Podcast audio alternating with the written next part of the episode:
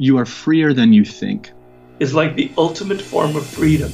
You expound upon that freedom to develop on this planet. True freedom comes from within. It's the ability. Thinking to myself, I can help you or I can destroy you. Man, as a two-time felon, I work really hard, and I've been a, I've been a life learner. When things are feeling tough, let yourself be surprised. The world favors risk taking. Welcome, welcome, welcome to the Freedom Pact. Today on the show, we have the return of Ollie Ollerton. Ollie is a former Special Forces soldier and a member of the directing staff on Channel 4's hit show SAS Who Dares Wins. Ollie's military career began at the age of 18 when he joined the Royal Marine Commandos and toured operationally in Northern Ireland and in Iraq for Operation Desert Storm. He subsequently spent six years in the Special Boat Service, rising to team leader before working in Iraq as a private security contractor and carrying out charity work in Southeast Asia. In his personal life, Ollie has dealt with his fair share of problem, including battling a failed relationship, substance abuse, depression, and a pronounced death wish. Through all the trials and tribulations of feeling worthless and lacking purpose, Ollie discovered something. He discovered what it meant to become battle ready. And in this podcast, we break down Ollie's latest book, Battle Ready, and talk about all the secrets, the tactics, and the practices that you, the listener, can use today to become battle ready. So, Ollie Ollerton, welcome back to the Freedom Pack podcast. Thank you, mate. It's a pleasure to be back. I've been over the last few days going through this book. I devoured it in about a day actually originally. What I liked about it is that it's more it reminds me more of a personal development book in and existing in a different sphere as uh, Breakpoint did. And with any good personal development book, I was left with you know a lot more questions. And um, before I dive into those, uh, let's set the scene, and I'll ask you, what does it mean to be battle ready?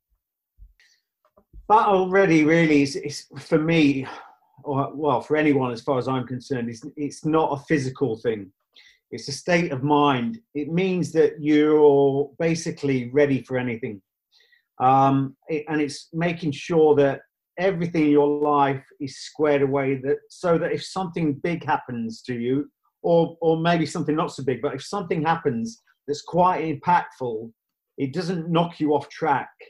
You know you still you're, you're still able to to carry on move forward um, and and it doesn't affect your progress to where you want to be. You know life is cruel. You know people die. People people will die people will cheat on you. People will tread all over you. And it's about being robust uh, mentally to be able to to to never uh, lose sight of the goal and make sure that you have got and we will move on to that i'm pretty sure in this um, throughout this session. It's about making sure that you have a goal.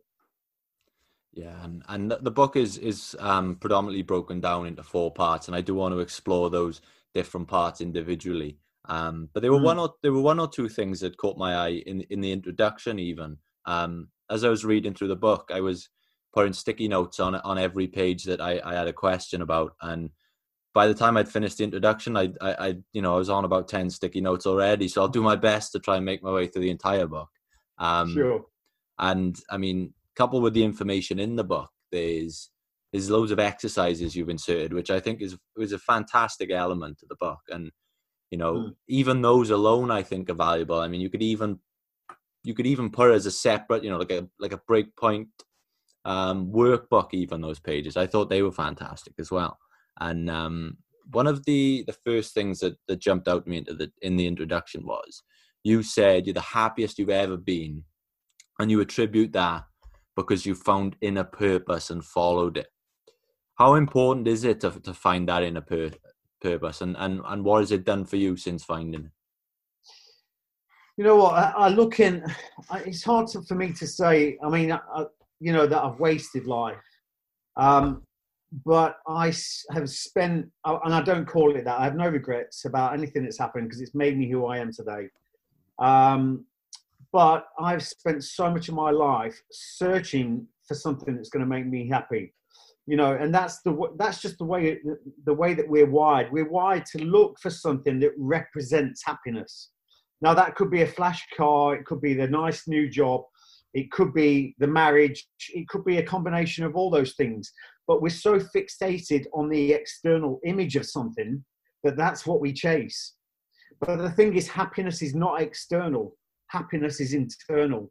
And as soon as you start to understand what makes you happy from the inside, that is when you start to understand your purpose in life. You know, finding your purpose is really finding stuff that makes you happy. And that can be in your job. You might not be able to find purpose in your job, but it might pay for you to create purpose in your social life or, you know, time outside of work. So, really, for me, it's about letting go of the external factors. Stop chasing the dream that's based around an image and start to do things that really mean something to you that make you happy. And I can't describe that to anyone, you know, because that is so individual to each and every person that happiness is created from something that you love, not from something that someone else has got. Mm-hmm. On that subject of you know everything it being personal, um, when you open the book, one of the first things you see is it's almost like a contract. Uh, it's called the promise, um, yeah. and you and you're promising to yourself. Why was this important for you to include? Is it because that accountability to yourself is crucial? Yeah, the thing for me and uh, the basis around the book in, in general is the fact that you know, and it's quite interesting that I a lot of that book, the contents, the exercises, especially the exercises, were done at a point where I put myself into self isolation. Now, the reason I did that is because I was sick of the repeat cycle yesterday. There was an internal conflict going on with me, and I was basically repeat cycle. I was sabotaging myself every day. So, although I used to have this idea of where I wanted to be, my my programming, my repeat cycle was just stopping me from achieving that because I was self self sabotaging every day. So really, I wanted to make sure I, I knew that it's just like a computer. You have to reprogram it if it's not working. And for me, that's how I looked at us as humans. You know, we when there's years, and for me, by the time I wrote that book, there was 43. It was four, I was 43 by that stage. There was 43 years of programming, both in school, personal life, my career, everything. You can't just unwind unwind that through unhappiness. In fact, unhappiness will keep you in the same cycle. You know, you we get basically what we what we focus on, what what our dominant thoughts focus on. That's what we create in our life. Okay, so for me, it was about I knew I had to I had to reprogram myself, and that's the blueprint. That's the subconscious I had to retrain. So me writing a contract was one of the first things I did because I was I was holding myself accountable to something I was programming into my subconscious. And that might sound a bit far out there for, for some people to to understand, but it's the only way you can you can actually change this, the, the repeat cycles going on. And we are, you know, from early age, from from from very early ages of, of mankind, we were taught to if we found food, we were taught to um, to go back to where we found that food and make sure that we kept eating that food because we know it was good for us, not going to kill us. So we're we're creatures of habit just by our, our very evolution. So that's you know everything we do in life is is is is a habit is through a habit. So it's really about trying to change that programming, build new neural pathways to make them into super highways of new habits. And the only way you can do that, and I've done it, it's proof. That book is living proof that the, the exercise and, and the, the things I've put into that book, they work. You know, the thing is, a lot of the time people only find this stuff. I only found this kind of stuff because I had nowhere else to turn. I was at my lowest ebb, I had nowhere else to turn. And through that, I found the most powerful thing ever you know but and i wanted i want to pass that knowledge on to people so yeah the first thing when you see that and i don't expect people to fill that out straight away it should you know it's just the fact the promise is there that I want people to actually go back. What what make a promise to yourself. You know, make a promise to change something about yourself that you're not happy with, and stop going through the the ongoing conflict. You know, the, the conflict every day that you don't like how you look, you don't like what you're eating, you know it's not good for you, you know that's causing you weight gain, whatever it is, you don't like smoking, you're drinking too much, whatever it is, if that internal conflict is going on every day, if you don't do something about it, you're going to drive yourself crazy.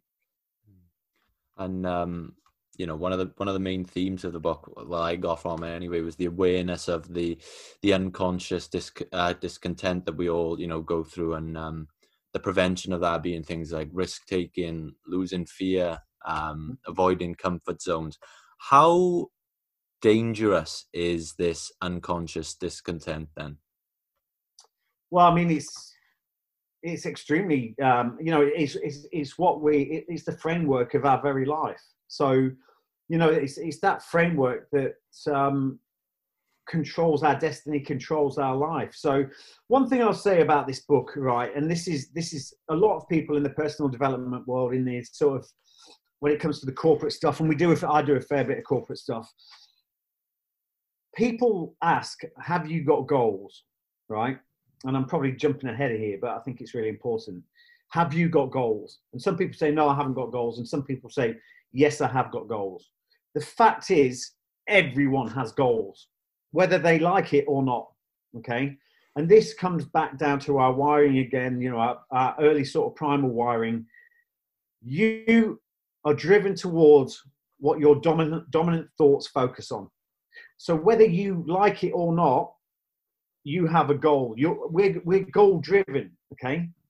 And and and basically, unless you choose what you want to receive, you'll probably end up with something that you don't want to receive that's based on your dominant thoughts. So really, um, you know, it's it's that kind. When you start to understand yourself that way, I mean, when people say, you know, to, to get a better perspective of this, if you want to understand how you think, let's do it the other way around. Look at your life. That's exactly how you think. You know, if, you, if your life's great, then obviously you, you, you think great. You know, if your life isn't so good and there's stuff you want to change, that's, that's just down to the way you think. You know, we create our own destiny through the way we think. And people find it hard to understand that. They think life's laid out for them. They've been given the short straw it's a load of absolute bollocks. You know, we control our destiny. And once people understand how powerful the mind is and how we can control our destiny, you know, as long as we do it in the correct manner, but if we don't, that's how subconscious thinking, how dangerous it can be. You know, so it's about being awake, it's about being aware, it's about being conscious. You know, and unless you're any one of those three, you're basically on a treadmill going nowhere. I think it's it's um, it evokes feelings of that Bob Proctor quote. Um, if you think it in your mind, you'll you'll hold it in your hand, and um, I think that's relevant in in all areas of life. I mean, some there's that thing where they say if you look at your partner, they're almost a, um, a reflection of of yourself, of your thoughts, of what you think of yourself, and that can be applied to anything, your job and other areas of your life. And yeah. um, that brings me to the first section of the book, the call to change. Mm. How did you personally, uh, if we make it, you know, personal to you, get to the mm. bottom? And more importantly, how did you realize you were at the bottom? Um, I got I got to the bottom basically of, of, just years. I mean, you know, it wasn't a case of um, you know there was there was there were good aspects to my life, but the thing is, when I look back, it was just mayhem you know, wherever I went, there was mayhem, broken relationships. Just it just it was just like a smoke, like a, a blazing trail of, of dust of mayhem. And when I look back, you know, and I, I just kept, you know, I was getting to a certain age and was like thinking, do I want to keep doing this for the rest of my life? Is this getting me anywhere? And you know, I came back to the UK after I said I'd never come back here, but something something brought me back. Something told me um, you know, I just had this feeling. I, I opened the the um, uh, the sort of the the floodgates of opportunity that lay back here for me. And once I did that and stopped rejecting it, you know, everything started falling into place. but when I came back here, I was extreme. I was I was still broken. I, I knew I had to make changes. Um, I knew I had to um, really start to um, you know break break those chains of habit. And um, you know, it, it, was at that point where I got back to the UK. I started working in another in another job, um, although I wanted to start my own business. You know, and then I started feeling the same patterns coming again. You know, there was drink involved and when I talk about drinking alcohol, it wasn't like I was, you know, I, I was an alcoholic. It was more the fact I could see how alcohol was contributing to my lack of productivity and creativity and how that influenced my mind so much and, and, and influencing negatively my thought patterns. So that's why for me, I talk about alcohol a lot, and people probably think, "Oh, he's a raving alcoholic," but it's not. I just see how dangerous alcohol was affecting my my mindset. So for me, coming back and I, and I sat there at, the point, and you know, I was 43 years old. My brother and sister have got family, they've got houses, they've got you know, I had nothing. You know, I've been to I've been to um, I've earned a lot of money. You know, I've been to Iraq. I worked there as a contractor. I earned a fortune out there, and I came back and I sat there and I thought, you haven't got anything. You know, you haven't got anything, and all you're doing is repeating the same cycles, jumping for. You know, my my whole thing um, throughout my whole life has always been about escape. Gets too hard, you know, relationships and everything. Gets too hard, it's uncomfortable. Run, go, go somewhere else. Change it, start again. Change it, start again. And it was time for me to stop that habit. It was time for me to to to stand still, plant my foundations, and start to change the who I was and not look for the situation to change, but change me, and then everything around me would change. Um, so really, for me, it was is when I came back in 2014, and that's when I put myself into the boot camp. When I say that, I put myself into you know it's it details in the book. I went, I had a house, fortunately, that I could go to, uh, which was someone's my mum's house, actually a cottage in Cornwall uh, that she wasn't living in, in at the time. And, um, you know, I sat in, I, I, put myself in there for two months. And it was that point, you know, my life was just going nowhere, same repeat patterns, 43 years old. And um, I just went, right, that's enough. That's enough. Life needs, life needs to change. I went, you know, and I was, at, at that time, I wanted a business. I'd gone to the bank trying to get money for the business. I couldn't because I've been away out of the country for so long. Nothing was coming together. But the only the only place I could look for help was within. And that's what I did from that point.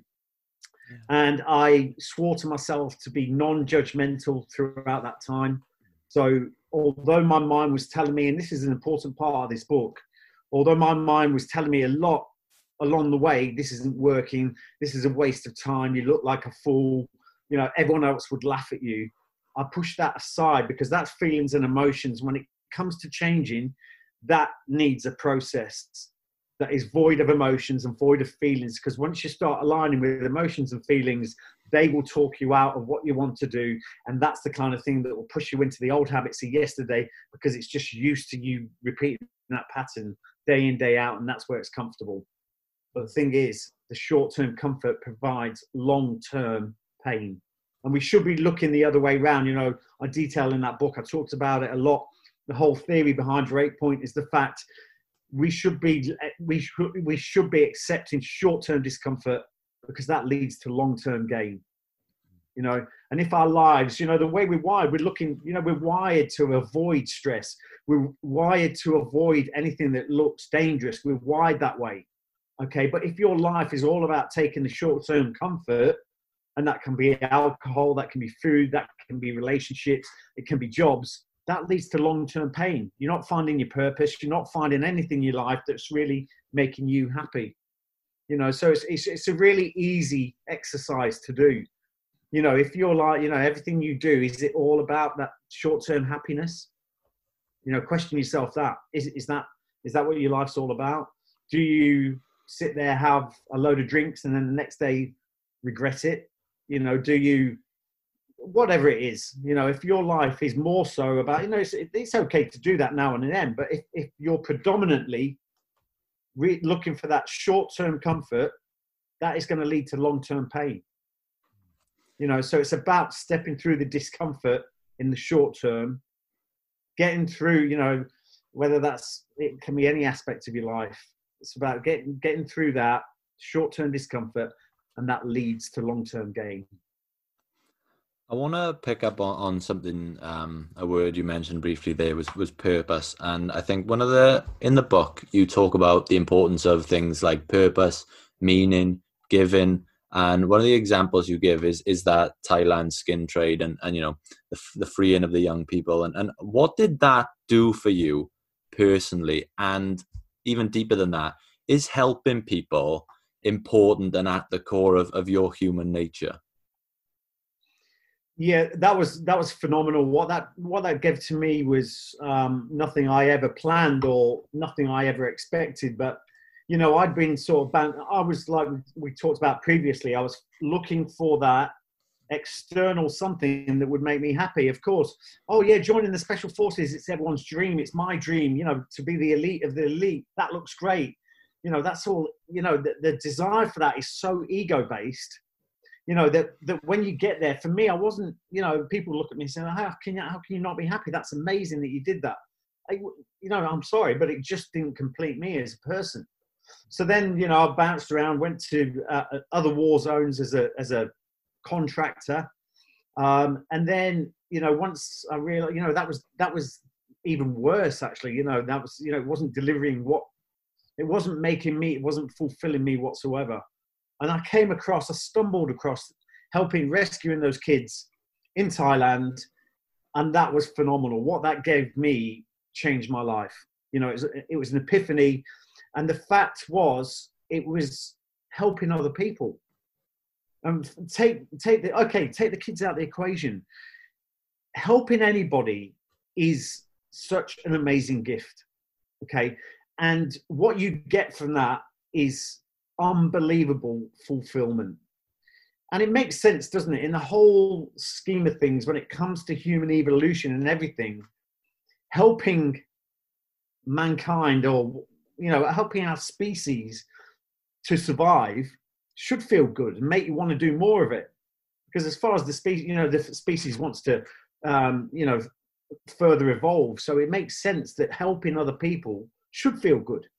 But for me, um, and, and, and, especially in this world now as well, you know, you, everyone is fighting for all the Instagram followers. Everyone's fighting for, um, you know, to be the best at work, to have the best car, to, to, to, you know, to keep up with the Joneses, all that kind of stuff. Everyone is losing that ability to help others, you know, and we're missing out. People that don't see the worth in that are missing out. And once you start investing in other people, and it doesn't have to have any kind of obvious benefit to you. It's not like, well, I'll help that person because I'm going to get that. It's just the fact of helping other people makes you feel whole. It makes you feel amazing. And since you know that that unfortunately that work in Thailand rescuing the kids from prostitution and slavery ended abruptly, but it had already given me that gift and that's why I then took that. Everything I did there was was was the reason for for me creating. Uh, that helped me to find my purpose, and I wanted to do a job, have a job, create something that was in line with my purpose, and that's why I started my company called Breakpoint. Mm. You know, Breakpoint's mission statement is to create a globally identified brand recognized for the positive growth and development of others, and that's what we do. You know, and that that I kind of almost feel selfish, you know, because I, I feel that when you help people, it gives you so much back. Once you start doing it and start doing it uh, continually, once you get that feedback, you know, you get e- emails from people saying, You've changed my life. You know, I got so many messages from my last book, Breakpoint. just through reading that. People are like, You've changed my life. You've given me the inspiration I need. You've helped me. You know, there's no end of messages. And that to me is better than any paycheck. Yeah, I think that the the what you mentioned there about what it did for you personally, um, and it, and again, it might have you know ended abruptly, but it but it opened you up further to to other ventures and other things. And that reminds me of something you said in the book, and I've got a quote here. You said every little thing you invest in yourself starts to yield more opportunities. How deep does that go? Well, for me, um, you know, I, I just found that the more I um, invested in others, um, the more I, uh, the more that, the more that opened doors. You know, it was almost like opportunities. And, and when it comes to opportunities, believe me, people people are always looking for the opportunities to line up. The opportunities are already there. It's you that's got to line up. And once you line yourself up, once you become fulfilled, once you become awake, aware, conscious, and I do believe a great part of that is helping others and giving. Um, you open yourself up to that, and, and and everything starts to align. And it's almost, you know, some of the things that happen now. You know, me and my my my girlfriend or uh, and business partner Laura. You know, some of the stuff that happens, it would freak people out. It would honestly freak people out. It's it's just so um, you know, and we used to say, you know, things happen, opportunities come up, and we go, things that people, we used to call them coincidences. We used to go, wow, that's weird. It's not weird. It's, it's synchronicity. And the, we've lined ourselves up for the opportunities, and the opportunities have prevailed themselves. But, you know, once you do start, you know, I, I feel that that by starting to, to really help others is such a powerful tool that then opens up so many opportunities to you on a personal personal level professional level everything it's, it's it's just it's it's hard to actually explain how it all works but it's just given us so much in return. Yeah i think um for you personally uh, you know helping people is is your purpose. And i think everyone listening to this probably agrees that having a purpose is important um, but some people might think that they don't know what their purpose is or, they haven't found one yet. And I think that everyone has a purpose. I think it's just a case of how long it takes you to discover it. And something that you mentioned in the book, you said, if you can't think of a purpose, life will find one for you. What advice would you give to those people who don't know what their purpose is and they, they're asking, how, how can I find it? Yeah, really good question. And um, the thing is, again, you know, this this all comes back down as well to the whole the, the topic we talked about, or the thing I mentioned about goal setting. You know, that's it's the same with purpose. If you don't have a chosen goal, life will find one for you based on what you think about. Now, people trying to understand the purpose, and for me, you know, I didn't know what my purpose was. I, I didn't really understand the meaning of finding your purpose. I just stumbled across, you know, that that um, uh, helping those kids in Thailand, which then opened a massive, you know, it was like another epiphany in my life. Um, but really, there's, there's two ends of the scale here. If you're just starting out in life and you want to find your purpose, you haven't got a catalogue of previous experience to be able to go, yeah, that's because what you need to do is you need to make a list of things that made you happy, things that made you feel complete, made you feel fulfilled. Maybe make a list of things that haven't you know. Um, but really, if you're if you're young and you want to try and find your purpose, it's all about experiencing. You have to push yourself out there. You have to step into the discomfort in the short term for long term gain. So start doing things, start getting experiences, push yourself out there. Don't get stuck in a rut of doing the same thing as you did yesterday and the day before and, and just be one of life's little glove puppets. You've got to put yourself out there, start experiencing new things, really put yourself out there. If you're sort of further, you know, like myself, I'm 49 years old now. If I was trying to discover my purpose now, I would look back and I think, what has made me happy? List down the things that have made me happy. And I straight away go, right, Thailand, that was amazing.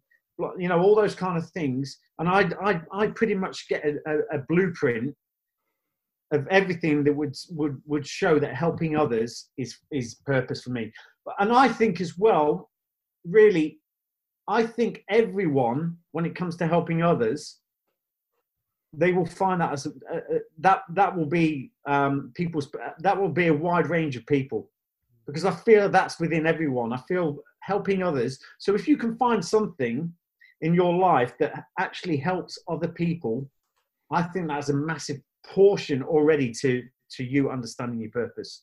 Mm you know, and that could be that doesn't have to, if you're in work and okay, it's not meeting your needs, but you could do something outside of work that I don't know, whether that be helping out somewhere, whether that be doing a small business that you know was clearly helping other people. I think that would massively uh, set you on your path to start really feel, feeling fulfilled. So really, for me, you know, if if you're at the other end of the scale, start looking back to your life. If you have if you've had a lot of life experience, you need to list down everything that's made you happy. Those things that you haven't uh, haven't made you happy, you need to avoid. If you're young, then you need to you need to start experiencing.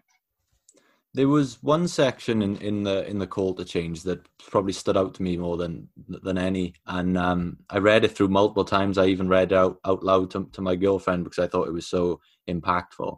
Um, and it's that idea of the people you surround yourself with, your circle, and you know what what relationships you allow to to really have an impact on your life. And it made me reflect because um, Joe, who I run this podcast with, um, I've known been my best friend for about eight years. But before that, when we were in school, we knew each other, but we were never we never indulged our friendship. We were in different friendship groups, and I was in a certain friendship group, and and at the time I didn't realize it, but those people weren't actually nourishing me. They were just my friends at the time, and I think so the same with him.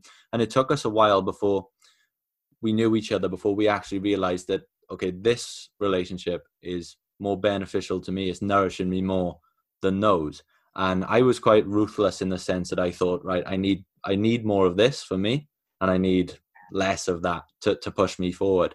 And um, the quote that stuck out to me in the book is you said, I haven't removed them from my life. They're just not part of my daily um, nutrition. How nutrition? Yeah. How important is that in you know being ruthless and making those tough decisions and, and not feeling guilty about who you maybe pushing to the side and who you bring into the forefront. But because at the end of the day, you have to be a little bit selfish in that regard. I think. Yeah, most definitely. I think. I think again, you know, the more mature I've got, the more I've I've always questioned, always questioned. I was, you know, renowned for it when I was in the military, which wasn't a great thing. You know, they don't like people that question. But really, you know, when it comes to friends, when it comes to everything that I do in my life now, I ask myself, why am I doing this? Hmm. Is it in line with who I want to be? Is it in line with my goals, my dreams?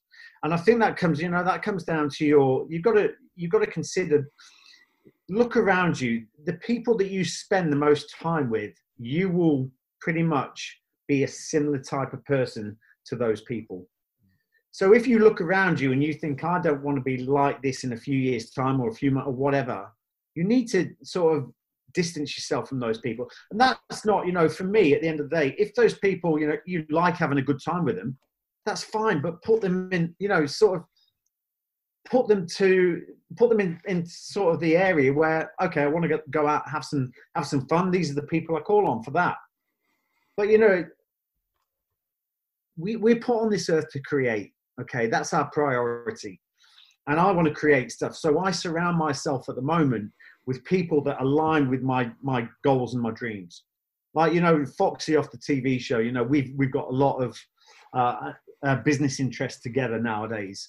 So I choose to align myself with Foxy because we share those dreams. I know that investing in Foxy will be an investment in me. Now, if that was if, if that wasn't the case, and I knew that I only knock around with Foxy when you know I don't drink, but um, you know I only knock around with Foxy when I want to have a good laugh, go out on the town or whatever. That's fine. But the thing is, you know, I I want my life to to benefit others. I want to be able to create dreams, goals that align to my business interests. That's the priority in my life.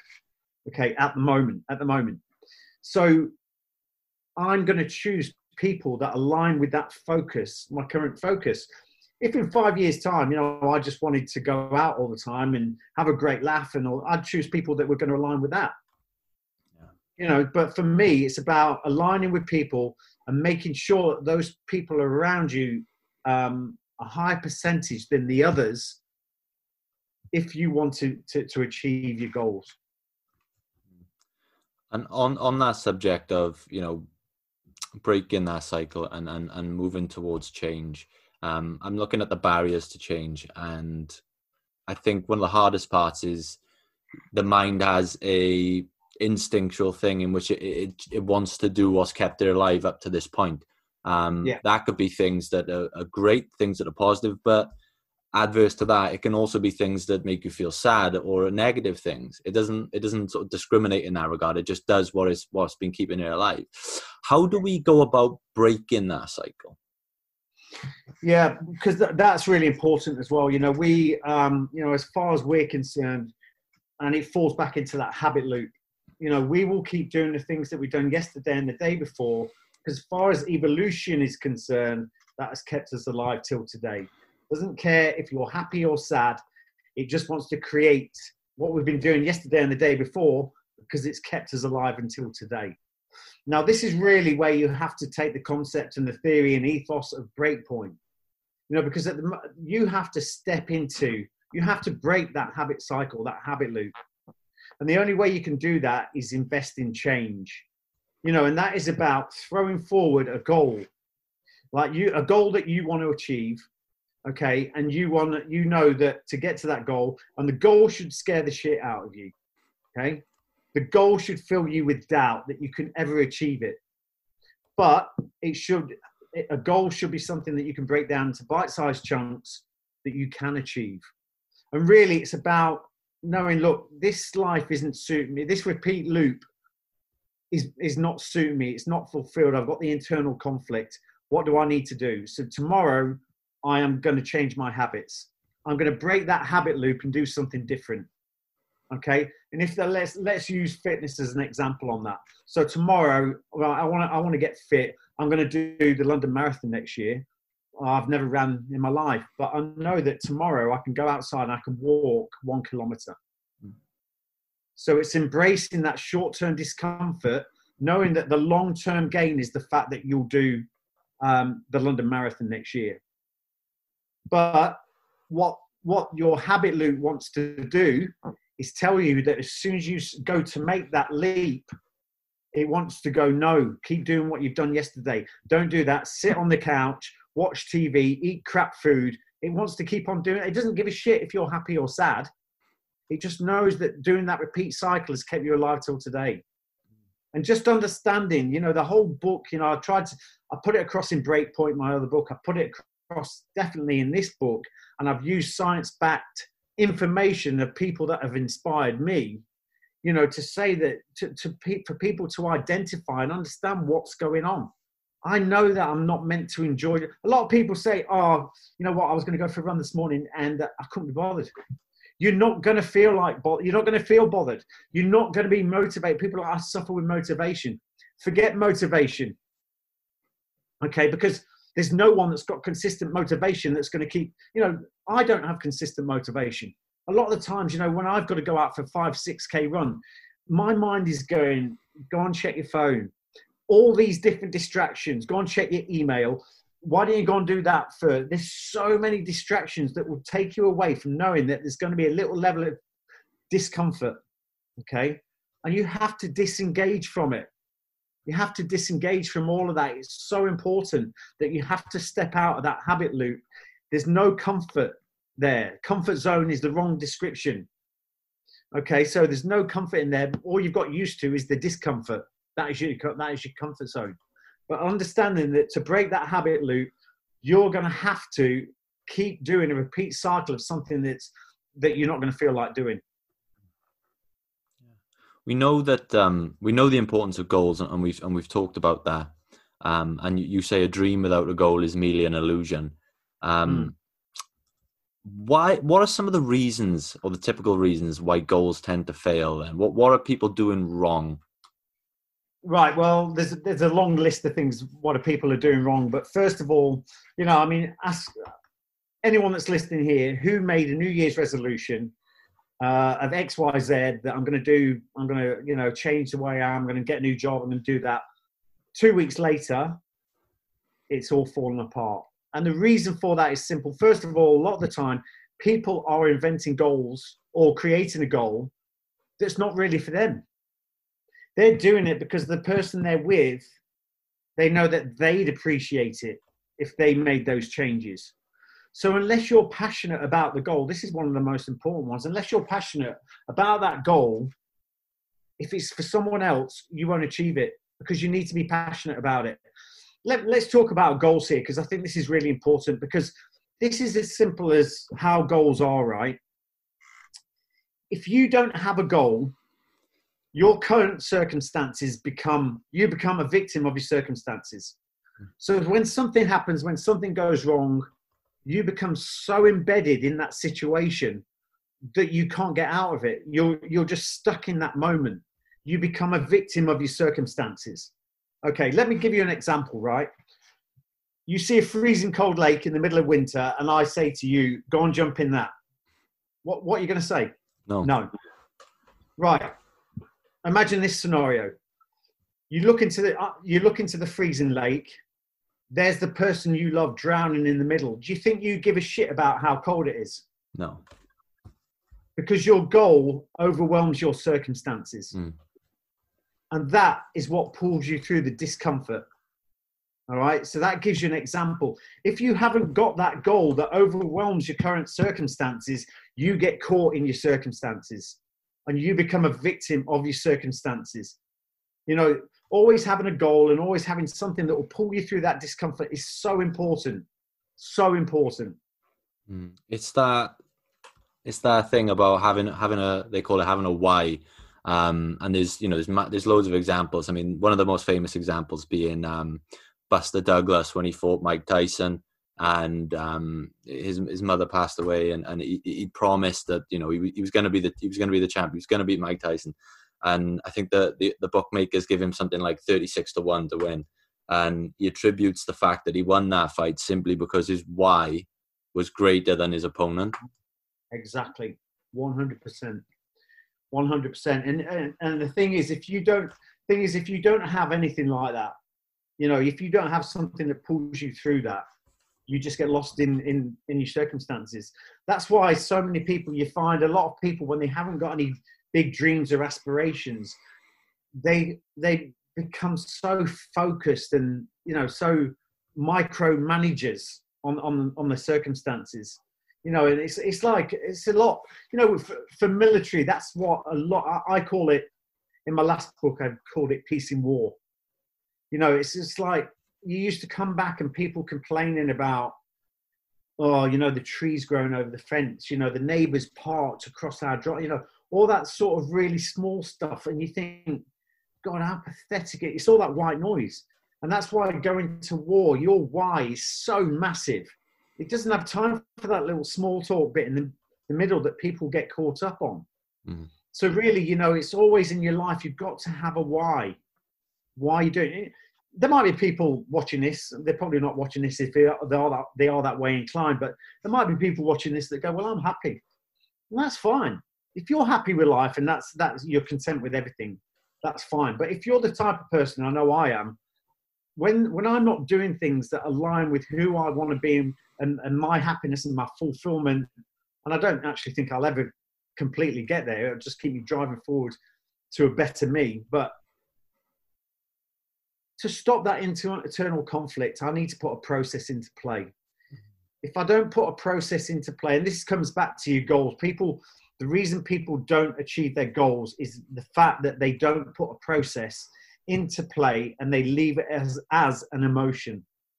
If you leave it as an emotion, your brain will talk you out of doing things very quickly.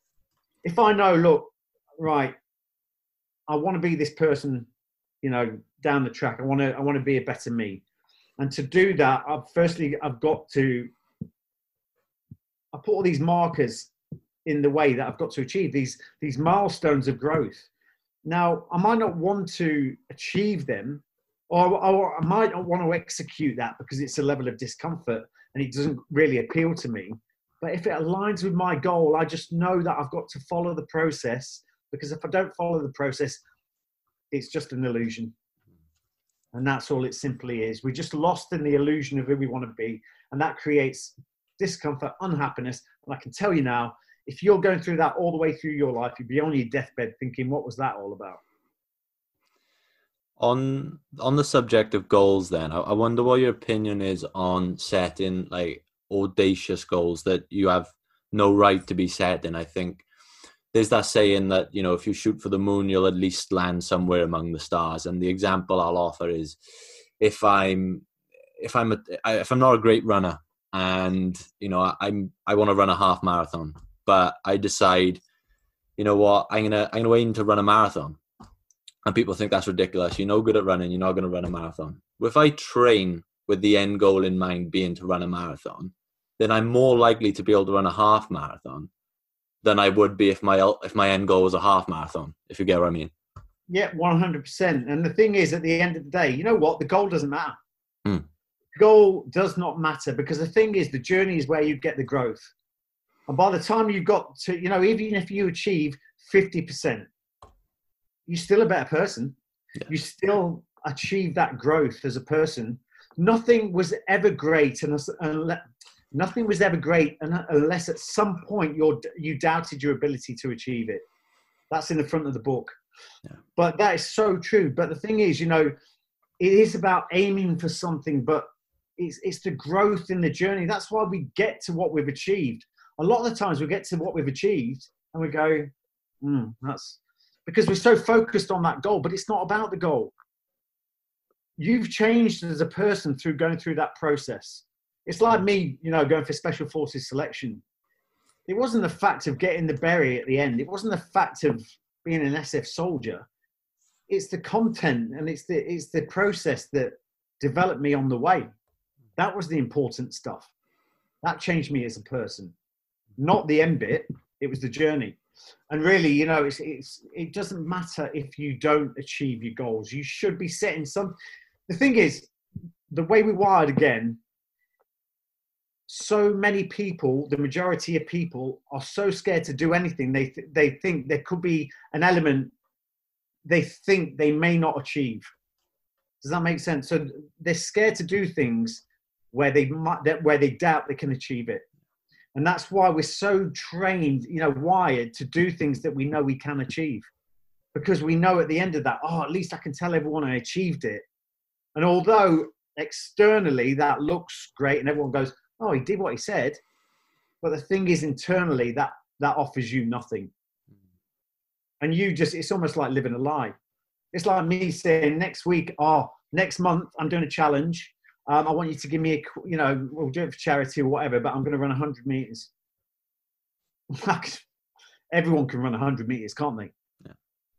And the thing is, I know at the end that I'm going to be able to achieve it. And that's the way we are. We don't want to look like we haven't achieved. We don't want to look like we've failed. We're so scared that this hundred person audience that we think's following us around everywhere is going to be laughing at us and shouting, saying you're a failure, this, that, and the They're not there. They're not there. You know, so it's all about setting a goal that really scares you. Yeah. I think a good example, uh, and I'm going to touch on something you mentioned there about the process, is um, an example I can think of is, is Tyson Fury when he said when he was so goal driven on on being the best in the world. That when he finally uh, beat Vladimir Klitschko for the title, instead of this massive euphoria he'd always been thinking of his entire life, it sent him into the, one of the biggest depressions of his life because he hit that goal and he thought, well, now what? And he didn't he didn't stop on the way to to enjoy the process. And you know, another example I'll give on that is is um, last year me and me and Joe um, we did the Everest Base Camp trek, and mm. we were walking and I was, you know, at one point I found myself walking. I had my head down and I was like, okay, just keep plodding along. You know, you'll get it.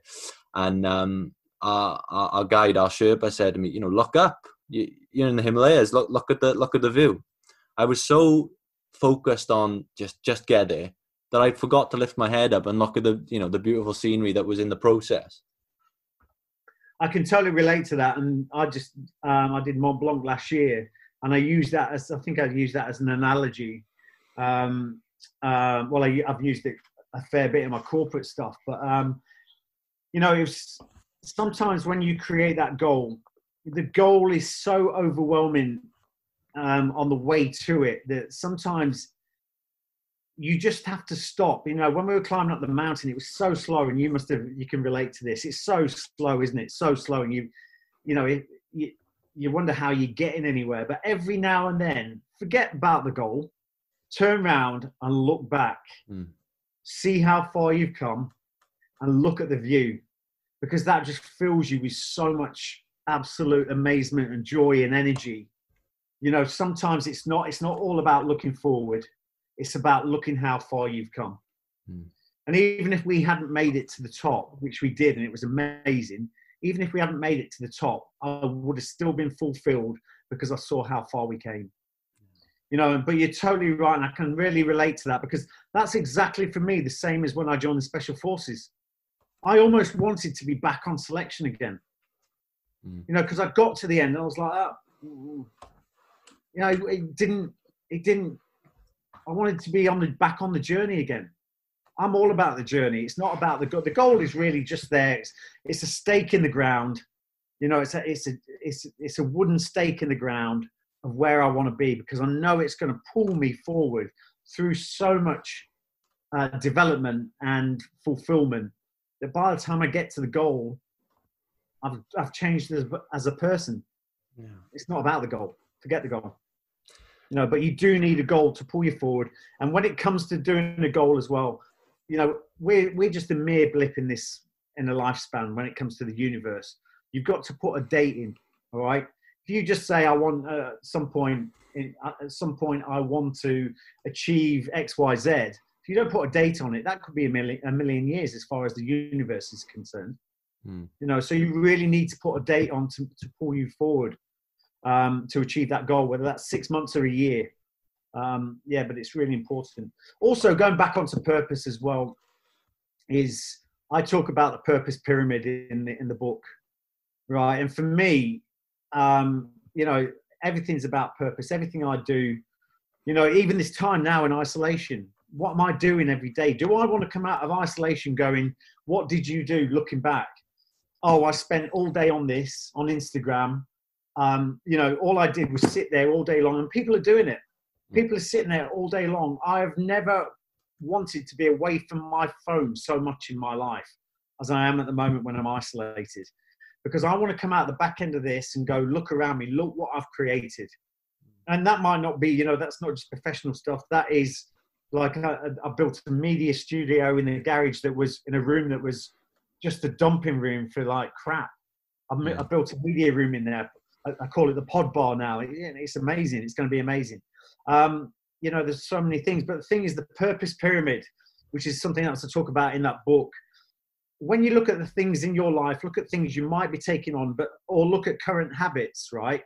Um, I have a purpose pyramid, and basically that means that you know I go through a process. Like for me, I put alcohol in there as an example. Now, alcohol, first of all, do I enjoy it? Okay. Secondly, does it add growth? Thirdly, does it help others? Now, when I go through that, do I enjoy it? Maybe in the short term, but again, that goes back to short term uh, uh, comfort for long term pain. So, in the long term, I look at everything long term. I don't enjoy it because you know it followed days of you know I didn't feel great afterwards. Um, so it's very short term. Does it add growth? And that could be uh, mentally, that could be financially. Definitely not. And the third one, does it help others? Definitely not. So for me, that was three crosses. Now that had to go from my life. That had to disappear. Now, if you put anything in that triangle, whatever it is in your life, a current habit or something you're looking to do, if you don't tick at least two, then you should really consider why bother doing it. If you can't tick one, don't do it. Absolutely not. You know, so go through a process. That process, for me, that was alcohol. Didn't tick one. Why am I doing it? Why am I doing it? You can actually put your partner in there, put your girlfriend or put your boyfriend in there, you know, and then see if um, see if they, you know, it's, I'm being I'm being serious about that. You know, relationships with anything, whether that's a person or whether it's habits or anything, you need to you need to go through a process and ask yourself, what is the purpose of this in my life? Just makes perfect sense, doesn't it? Because if you're just going through, um, you know, going through the cycle of every day doing things that really are not benefiting you long term, you need to get rid of them. Going um, back on one of the things you mentioned um, about how how you're operating in lockdown, and it, it it brought up things in my mind like complacency and just like even outside of our current situation. So if you take the week for example, um, you talk about that five for two trade where people are living for the weekend. Um, Yeah. and they, they, they let a week pass them by because they just think this, this five days is what I need to pay in return for two days back. Yeah. And I- I think that's, it's a terrible way to live. And, and, you know, every Monday morning, I don't want people to ask me, what did you do this weekend? I want to ask, what did you do this week? What did you do last week? Yeah. how do we avoid falling into that trap of the of the five for two trade? Because I think some people think, oh, that's only for people who run their own business, and you know, it can't Mm. apply to me because I'm in a nine to five job. But I think it still can. Yeah, but you need to really address if if if that's the case, then a lot of people that like to party all weekend and that's their you know they're they're living for Friday so they can go. And I used to be like that. You know, I used to live. For, my whole thing was about my job was basically to pay for my social life. You know, and that's how I saw work. It was to pay for my weekends. I really had the balance wrong. You know, I've obviously changed that nowadays. There's a couple of things here. First of all, you know, and I mentioned that in the book as well. Hump day. I hate the word hump day. You know what I mean? If that is the what you're looking at, oh, hump day, I'm over the, I'm over hump day, I'm closer to the weekend. You know, first of all, you've got to really start to address what you're doing to pay the bills. You know, if, if that's how you feel about work, that you hate Mondays, you love hump day, and you can't wait to Friday, what are you doing? What are you, you know, you really need to address what you're doing um, with your work. And also, you know, if, it, if it's a fact you can't change that, then you need to find something else that makes you enjoy every day. For me, I forget about Monday, Tuesday, Wednesday. I love this isolation at the moment because I don't know what day it is, you know, because I'm not dictated by the outside world. Um, but every, it's just, it's another day. You know, there's no difference on my, you know, there's no difference on my Friday to my Monday you know, I still go through the same things. I still go to the gym. I still do my morning routine, which I ha- we're going to talk about that because that is extremely important. You know, there's no, no difference. It's not like I get to the weekend and everything just I let everything hang out. You know, sometimes I'll slacken off.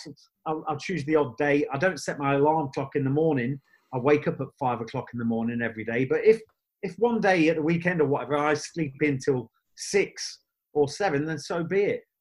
But you know, I don't I really don't see this whole, you know, separating the days into the, you know, the two days at the end, living for that two days, because we really should be doing something that fulfills us every day. Mm. You know, so um, you know, I think you need to address your job if that's how you feel, because work and sleep are such a massive part of our lives. If if work is making you that unhappy that you just crave for a weekend, you need to find something else. Mm. You mentioned um, the morning routine there, and that's something I've got written down in front of me with an exclamation point next to it. Um, Yeah. When we're looking at that, the how to change section, how what is your morning routine looking like now, and how have you adapted it um, to what it is now? What did it used to be? What important things have you added to it that you you wouldn't think about taking out anymore? Yeah, to be honest, I mean, the, the morning routine came from building that sort of discipline into my day. Now, I never used to have a morning routine. I used to wait until the day came to me and delivered to me what was what was going to happen that day.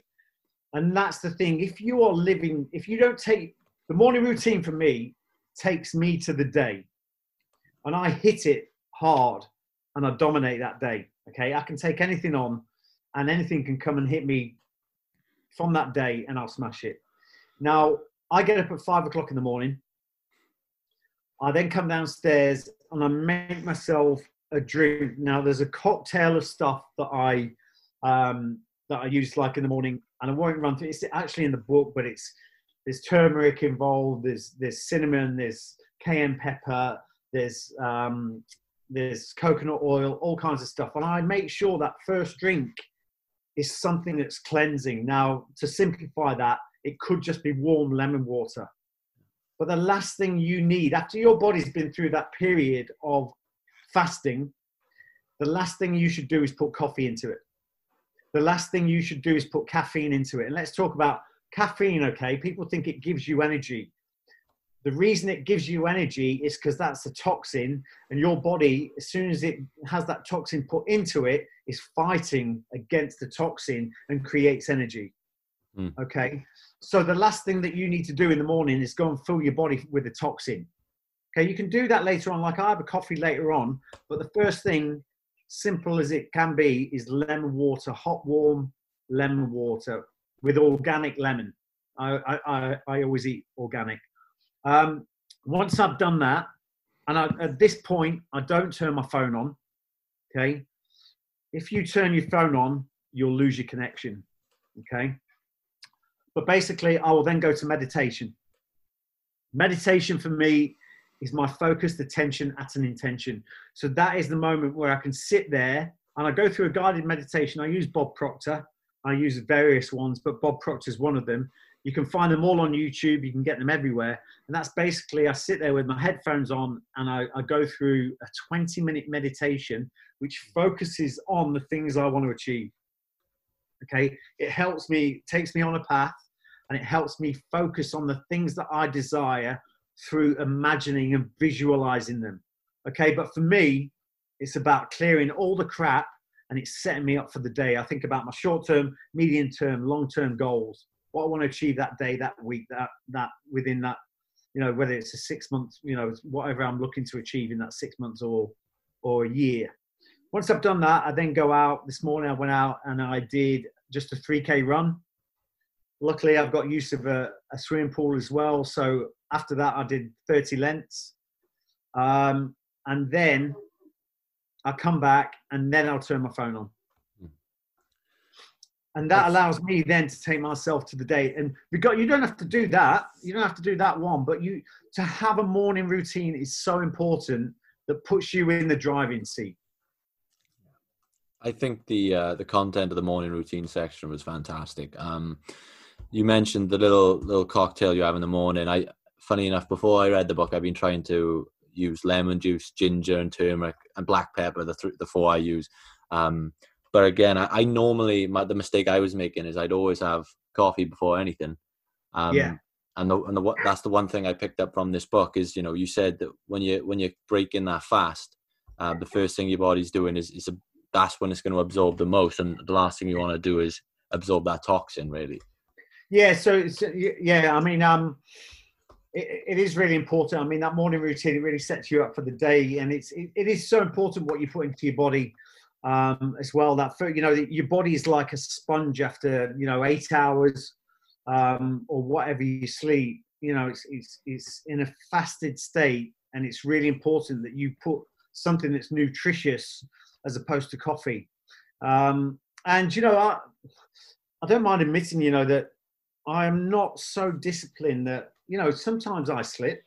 You know, I go through periods where suddenly I'll my, my morning routine will drop away and I'll, I'll be that person that comes down and have a coffee. I always try and have a glass of water if that's the case. But the thing is, I'll then get back into my routine. You know, it's it's a constant sort. Of, if we're doing eighty percent of the things we really should be doing, then twenty percent is is a pretty much uh, you know it's we can work with that. But you know, yeah, your dominant um, habits have to be in line with where you want to be. One of the other things that you you attribute change to, aside from the morning routine, is is your consumption of self development, whether it be through books, podcasts, learning. How how are you managing that at the moment? What what sort of what sort of things are you consuming that are that are helping you? Um, to be honest, I mean, I I don't. I mean, my morning routine for me. I mean, I have the I have the um, my meditation in the mornings. That's really that period of time between five o'clock and eight o'clock is is me time. Now, what I'm what I'm also going to do because this this period of isolation. I mean, I, I, it's really confirmed to me that I, you know, you get two types of people: the introvert, extrovert. So, what I'm going to sort of make sure going forward that my diary for the rest of the year doesn't say that I'm available until 9.30 every day. So between that time, and that's what I do between five o'clock and 9.30, that time is for me. All right, there will be times when I have to be somewhere or do something or, you know, I have to break that rule. But that's the time, like at the moment, for me, it's my meditation in the morning, you know, and I've got, I've got, because my book's coming out, then I'm really sort of engrossed in my own book, yeah. to be quite honest. So, I mean, that is the book I'm reading at the moment. You know, I've, I've, I've gone through it a number of times. I've read it out, in, you know, completely in, as an audio book. So really, that is what I'm feeding off at the moment. I'm feeding off Battle Ready because you know that's that's my that's is that's my DNA. It's my heart and soul. So Um, you talk about the power of affirmations. yeah, I think this is. I had this question recently. What does what does affirmations really do? And affirmations really put you on track of where you you know keep you confident in what you're doing. I mean, an affirmation, as far as I'm concerned, the the, the problem with this is the way we are wired. We are we are negative. we- are default negativity. Okay, and and that's just simply down to the fact you know we're always everyone can relate to that we're always looking for what could go wrong and again i always keep going back to evolution evolution you know is really we're, we're always looking for something that could put, put us you know that could harm us that could kill us whatever. And that's just the way we're geared. So we're, we're negatively geared. So for me especially a positive affirmation is so important when you first wake up. Um, because I find that I do, you know, the, your first 30 minutes is so important when you wake up because, and I just find I have a lot of, I don't know if it's the same for everyone, I think it's the same uh, for a lot of people though. As soon as I wake up in the morning, my, my mind is quite negative. Mm. You know, I don't particularly want to jump out of bed. I don't, you know, it's, you're going from a, a sleeping state to a, an awake state and your your awake state is being dragged back to bed by your sleep state. Um, so for me, it's really about changing that. You know, it's, it's as simple as getting up and going.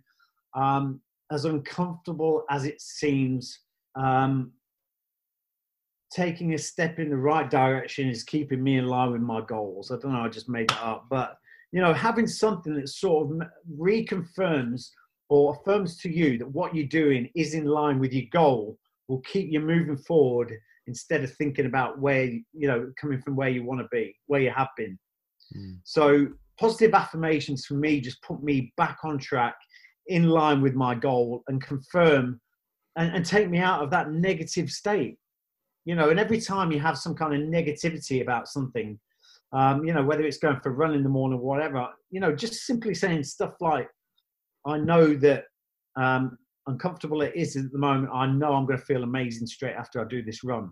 Just by saying that to yourself in your head gives you enough um, motivation to take a foot out the door. You know, it, it's just reprogramming. It's just reconfirming uh, that the actions you're taking are positive and you need to do them to be where you want to be. You know, so I think it's really important that it, it just keeps you on track in a positive frame of mind. Mm. Mate, I think this has been uh, a fantastic conversation. A lot of practicality, which is what I appreciate more than more than anything. Is there's so much practical advice in here that people can take away and and get cracking on today. Um, where can anyone listening uh, first buy the book, and secondly connect with you and, and all your other ventures? Yeah, you can actually get a signed copy of the book on uh, through Waterstones. Um, failing that, you can get the book on Amazon, on Audible. Uh, so just put in Battle, Battle Ready Ollie Ollerton, and you'll find it there.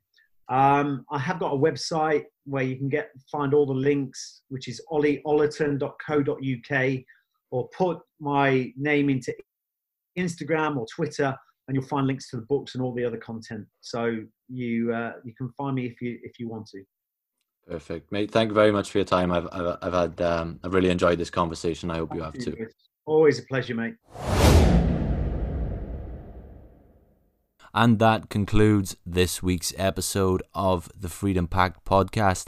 If you enjoyed listening, then please leave a rating and subscribe wherever you get your podcasts, or alternatively, head over to YouTube and check us out there where you can get video versions of all the podcasts we are now releasing every single Monday.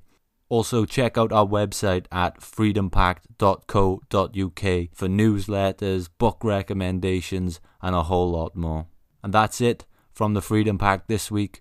We'll catch you next Monday.